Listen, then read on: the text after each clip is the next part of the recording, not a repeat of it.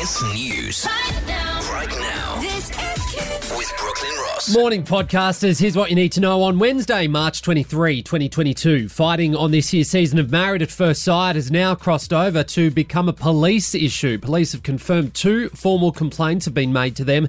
The first was lodged a month ago about the glass smashing incident involving Domenica, while on Saturday, a complaint was made about the nude photo sharing. Police say both inquiries are ongoing. Anthony Albanese has promised he won't be a woke PM if he wins this year's election. The Labor leader has done an interview with News Corp saying Labor should be a friend to business as well as workers and embrace all people of faith. He's also vowed to never enter any coalition with the Greens, saying Labor is for mainstream Aussies, not just the woke left. Foul play is being considered as a likely reason behind the crash of a Boeing 737 in China. It appeared to fall nose first out of the sky yesterday. Rescue crews have not been able to find any survivors. And a P plater in Melbourne is blaming Tesla's autopilot feature for hitting a woman who was boarding a tram. The 23 year old driver didn't stop but handed herself in soon after. She has been charged with dangerous driving but says she was using autopilot at the time of the crash.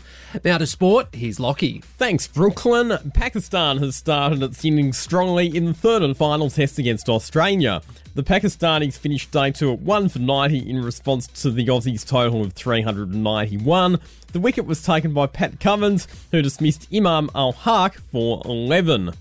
Star Melbourne Storm hooker Harry Grant has been ruled out of this weekend's NRL match against the Parramatta Eels after testing positive to COVID. In other team news, Newcastle Knights co-captain Kalyn Ponga and Daniel Saifiti will return for their top of the table clash against the Penrith Panthers. And six-time MotoGP world champion at Marc Marquez's 2022 campaign has been dealt a serious blow. He's been diagnosed with nerve damage after his crash in practice for the Indonesian Grand Prix on the weekend. And that's you up to date with the latest in sport. Thank you, Lockie. I'm Brooklyn Ross, and that's the latest from Kiss. YOUBEN Great! Thank you so much. Kyle and Jackie O.